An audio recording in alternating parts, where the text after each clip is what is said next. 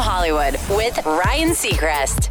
This past decade saw the rise of Instagram into one of the most powerful communication tools in the world and that the world has ever seen. And Kim Kardashian was undeniably one of the leading social influencers of the entire decade.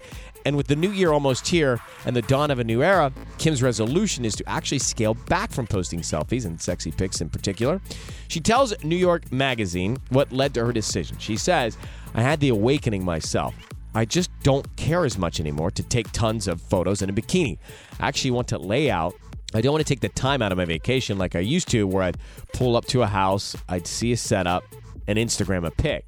Now I actually live in real time and enjoy it. If we happen to get a photo, great. She also says Kanye has expressed he's sometimes uncomfortable with certain posts, and she's listened. But at the end of the day, he leaves the choice up to her.